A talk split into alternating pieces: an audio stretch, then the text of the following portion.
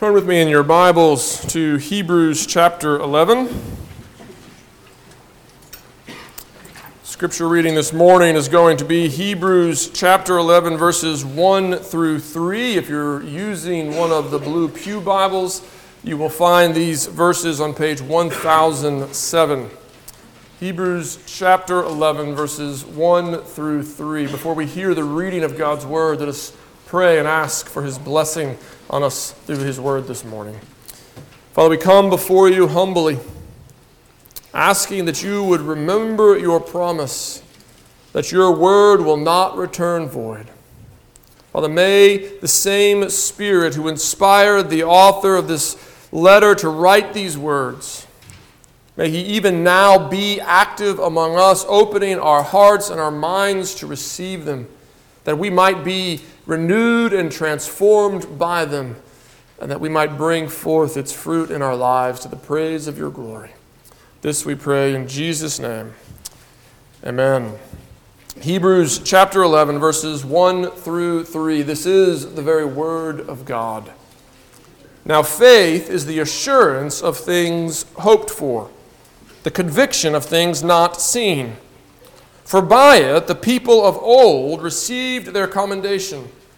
By faith, we understand that the universe was created by the Word of God, so that what is seen was not made out of things that are visible. That is the reading of God's Word.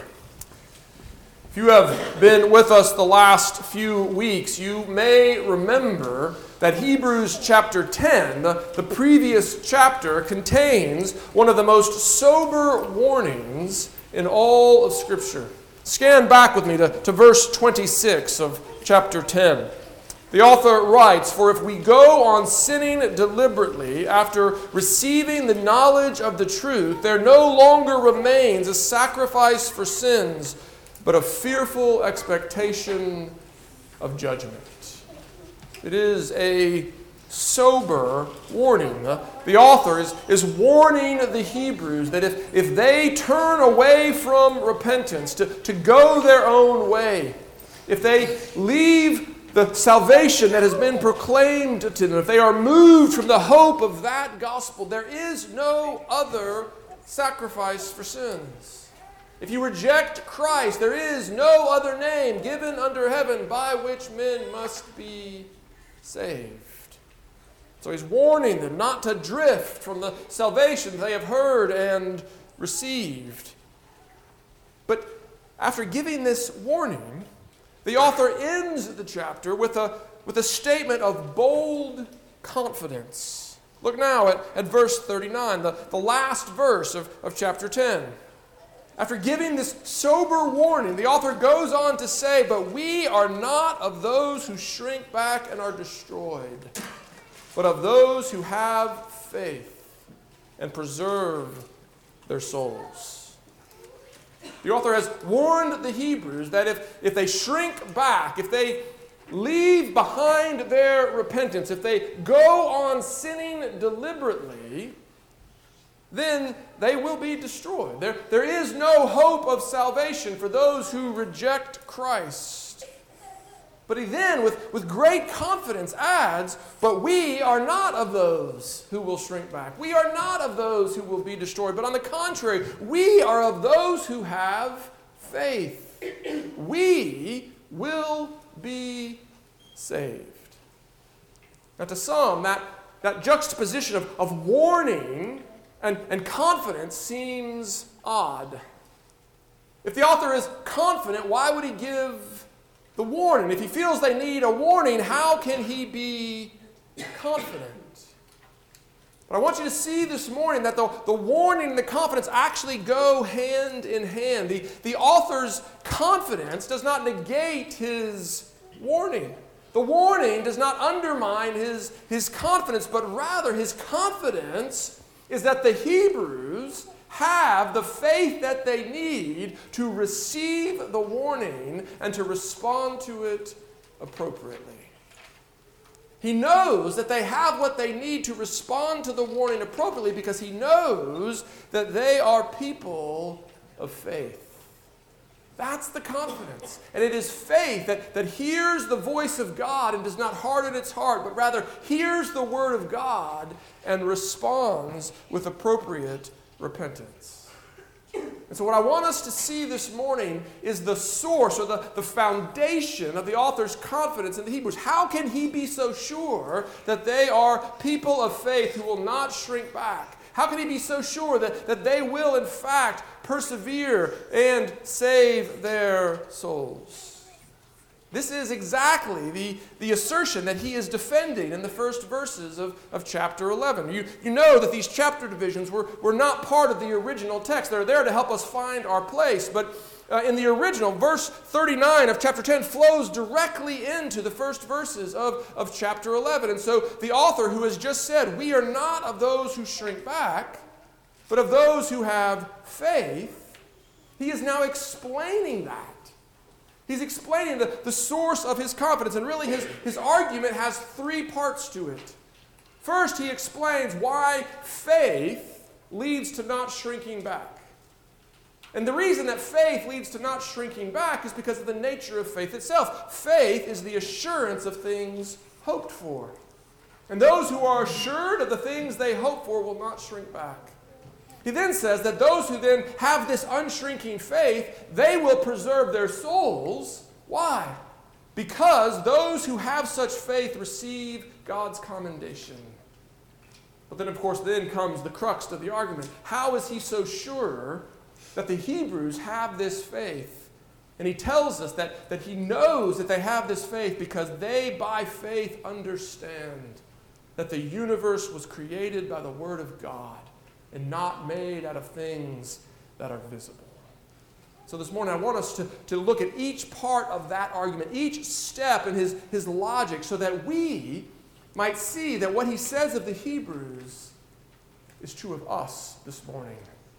And so that we might have the same confidence that he has regarding our ability to hear the warning and to respond with faith. So let's begin with the first part of the argument. The first thing that the author wants us to see is that those who have faith do not shrink back. And the reason that they do not shrink back is because faith is the assurance of things hoped for, it is the conviction of things not seen. Now, that language of, of assurance or, or conviction, that's, that's language that, that we are familiar with. We, we understand what it is to be sure. We, to, we understand what it is to, to have a conviction. To, to be uh, assured is to, is to believe confidently that something is true. To have a, a conviction is to be convinced that something is true. The question is, what is it of which we are assured? What is our conviction? He uses the language of, of hoped for. And again, we, we know what it is to hope for something. We just came through the, the Christmas season, and probably many of our, our children, if not some of our adults, were hoping to get certain things for, for Christmas. There were things that they desired, things that they hoped for. But we have to understand that there is a difference between the way Scripture uses the language of hope and the way we often use the language of hope today. We use hope to, to describe those things that we desire, those things that we would like to get, those things that we would feel thankful for if they happen to show up under the tree on, on Christmas morning. There's a, there's a sense of desire or, or, or a sense of, of wanting something. And of course, hope has that connotation. You don't hope for something just because you think it's going to happen. Sometimes that's dread. You, you think something's going to happen and you're not so excited about it. You, you think something's going to go wrong. This is, this is the way that uh, many of us live. We, we just always are expecting something to go wrong. We don't call that hope. Hope is when you desire something, when you regard something as a good, when you would receive it as a blessing. But even knowing that, that hope is something that we desire, we can easily go wrong at this point because there are many today who would define faith as the assurance that God is going to give them what they want. Faith is, is you name what you want and then you just expectantly wait for God to give it to you. This is not the way that the scriptures use the language of, of hope as believers, what is it that we hope for? We hope not for what we simply desire, but we hope for the good things that He has promised. You see, hope is set upon His word, hope is set upon His, his promise. The, the assurance of, of hope the assurance of things hoped for is the assurance that God will give us all that He has promised to give, that He will not withhold any blessing that He has promised will be ours. God is faithful. He will surely do it. He will surely do what? He will surely do all that He has promised to do. And so, all of the promised blessings that are ours in Christ, we can be confident that we will receive them. We can be confident that, that the inheritance will be given because we are assured of things hoped for. Not just assured that God's going to give us what we want, but assured that He is going to give us all that He has promised in Christ. And notice how He describes the things hoped for. He describes them as things not seen.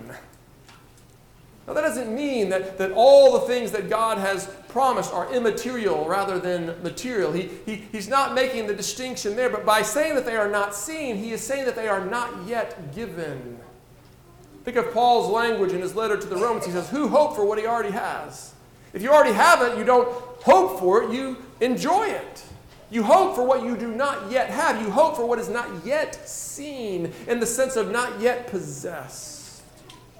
In fact, when he uses that language of not yet seen, he might mean that we, we don't even yet see the fulfillment on the horizon. We don't even yet see a cloud the size of a man's hand. It's, it's hope against hope, as Paul describes it in, in Romans. Think about what that phrase means. When, when Paul tells us that Abraham hoped against hope, he means he hoped when there was no visible reason for hope. His hope was, was not in the fact that he could read the markets or that he could see the trends or that he knew things were going in a certain direction. His hope was not in what he could see was unfolding, but his hope was in the God who controls all things. The hope in the God who works all things according to the counsel of his will. And therefore, if God has said it, it will be. And so we hope, we are assured of things hoped for, even when they are not yet seen, even when the fulfillment is not yet even on the horizon. We are able to wait with hope because we know that the God who has promised is a God who is faithful. And when you have that sort of hope, when you have that sort of faith in God, you will not shrink back. Think about how that works. Think about how such faith and, and the things that are hoped for, think about how that assurance keeps us from shrinking back. I, I think it actually works in two ways. And we see both of them illustrated for us in the, the parable of the, the soils. The, the sower who goes out to, to sow. You'll remember there were four types of soil. First, there was some seed that, that fell along the path, and that seed was quickly taken away by the birds. But then there was some seed that fell among the rocks, and there was other seed that fell among the thorns. And as Jesus interprets the parable for his disciples, he, he tells them that the, the parable, that the, the soil with the, the, so, the rocks, the, the soil where there, there can, the, the seed can get no root, that is the seed that is scorched by the sun. The sun representing the, the trials and the, the tribulations of, of life, the, the hard things that we all must endure in this broken world. But there was also other seed that, that fell among the thorns. And the thorns in life did not represent the hard things, but actually the good things. It actually represented material blessing and abundance and, and affluence and the, the care for, for riches and the care for the, the goods of this world would actually lead us astray. And so you see that, that we can be led to shrink back either because we are afraid of something bad or because we are pursuing something good. And the assurance of things hoped for protects us from, from both the, the trials and the temptations. It allows us to endure, endure the trials and, and resist the temptations. It, it allows us to endure the trials because we, we recognize that this trial can't undo the promises of God. There is nothing in this trial that can separate us from, from God's love. There is, there is nothing in this trial that can thwart God's purpose of working good for those who love Him. In fact, we have the promise that God will actually use the trial to bring about further good. He will work all things together for the good of those who love Him. And so, those who have the assurance of things hoped for, they are able to endure the trial. But not only are they able to endure the trial, they're, they're also able to resist the temptation because they recognize, even as Moses recognized, that whatever pleasure is being offered is fleeting when compared with the eternal weight of glory that is promised in Christ. We will not leave the, the solid joys of our inheritance for the fleeting pleasures of Pharaoh's court. We have the endurance to stand against temptation because we know that those temptations cannot compare with what is ours in Christ. And so, therefore, the assurance that all that has been promised is ours, that assurance strengthens us and, and keeps us from shrinking back that we might receive the inheritance in full.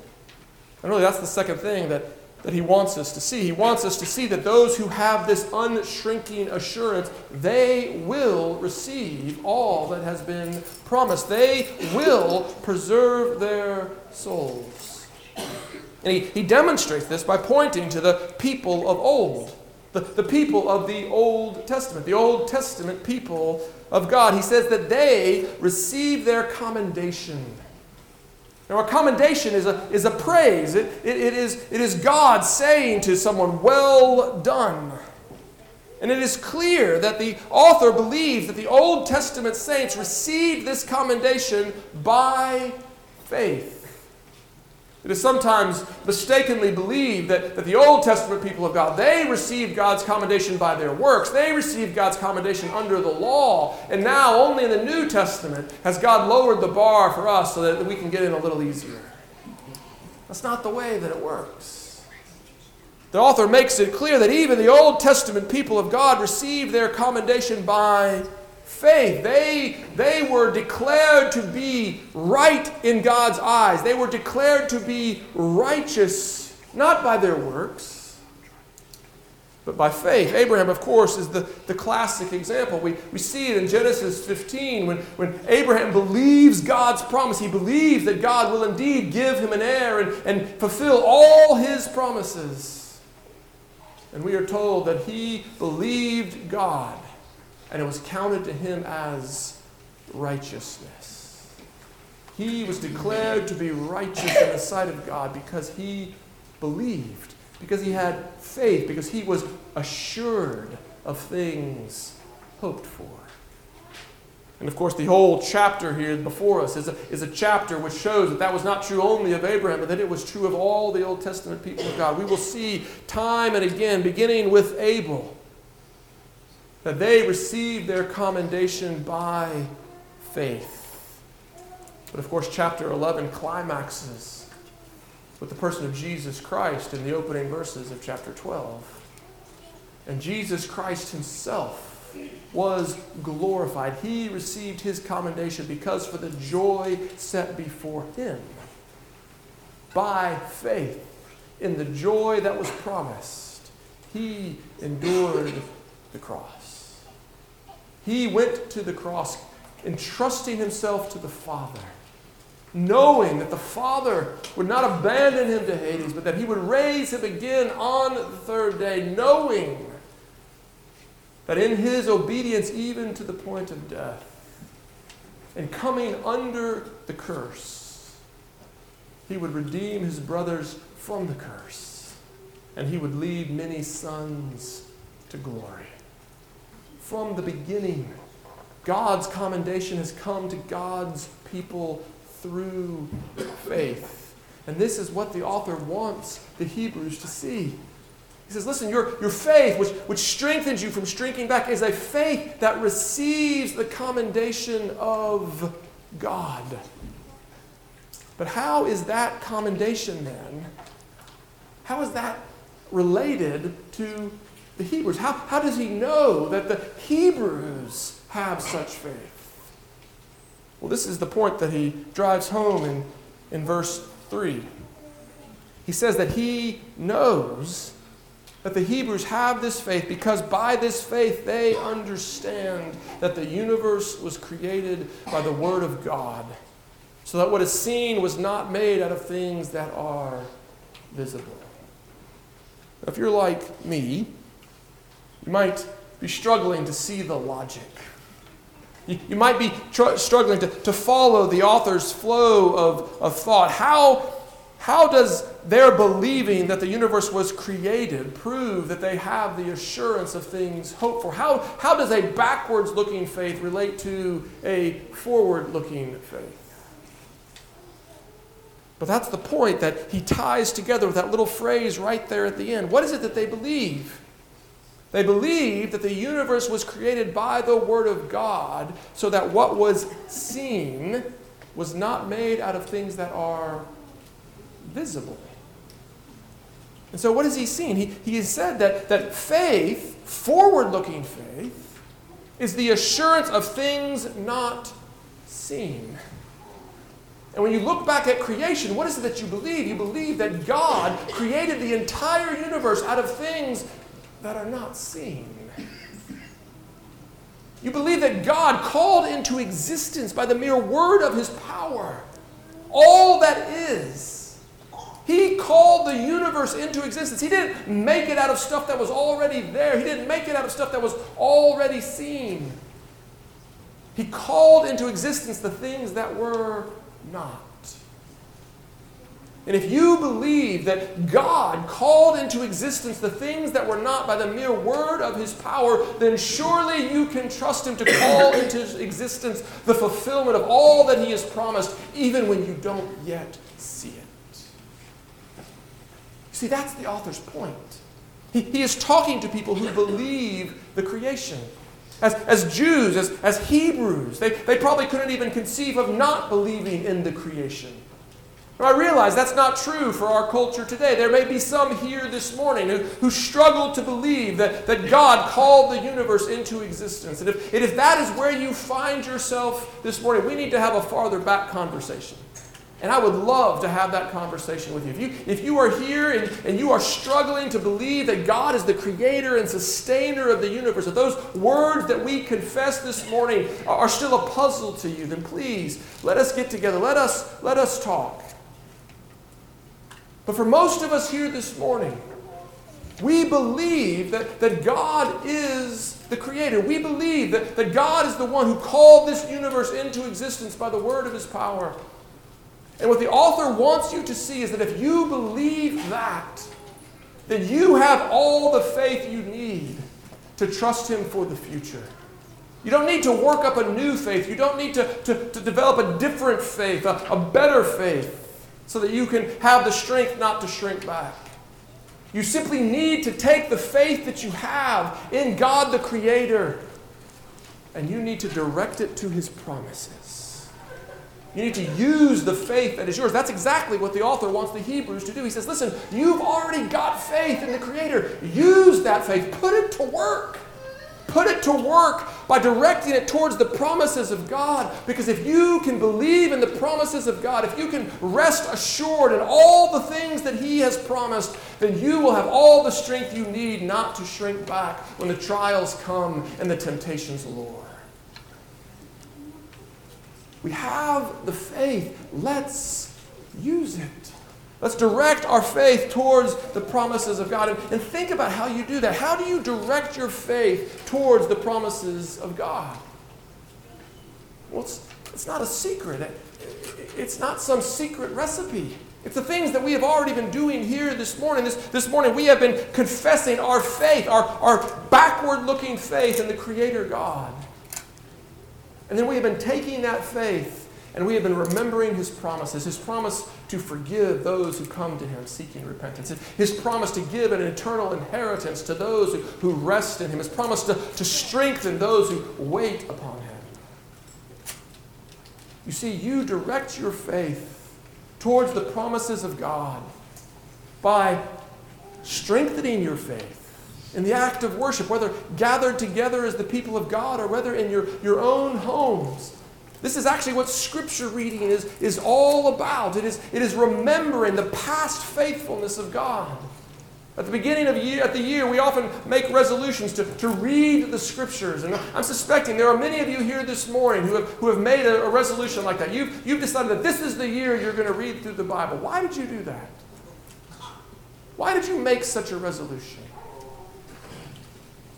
In my experience, people often make that good resolution for very bad reasons.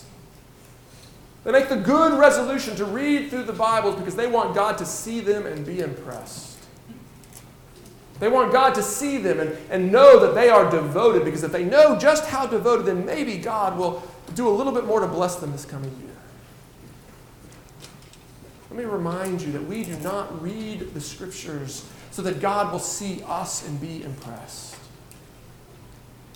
But rather, we give ourselves to the scriptures. We give ourselves to the reading of the word so that we might see God and be impressed.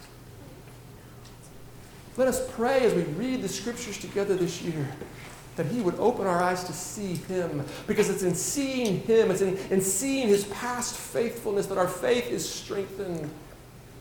And we are then able to direct that faith to the promises of God. But of course, we must know the promises. Remember, we're not just trusting Him for, for whatever we want, we're, we're trusting Him for what He has promised to give. And so again, it comes through the, the word as we hear it in worship, as we, as we read it in, in private, as we speak it in truth to, to one another. We need to remember the promises. We need to remember all that He has said that He will do for us in Christ. So this year, may we be people whose faith looks back to all that God has done so that we might look forward to all that He has promised to do with conviction and assurance. Because it is the assurance of things hoped for that will strengthen us not to shrink back in this coming year. Whether you are battered by trials or whether you are lured by temptations, you have need of endurance. And that endurance comes through faith. And that faith is strengthened by His Word. So may we be people of His Word this year, people who look back that we might look forward and rest, not confident in ourselves, but confident in the one who is faithful to do all that He has promised to do. And because our God is faithful, because His Word is sure, because he leaves undone nothing that he has said he will do. That is why we call this good news. Do you believe that? Amen. Let us believe it together. Father God, we come before you now, humbly asking that you would grow our faith.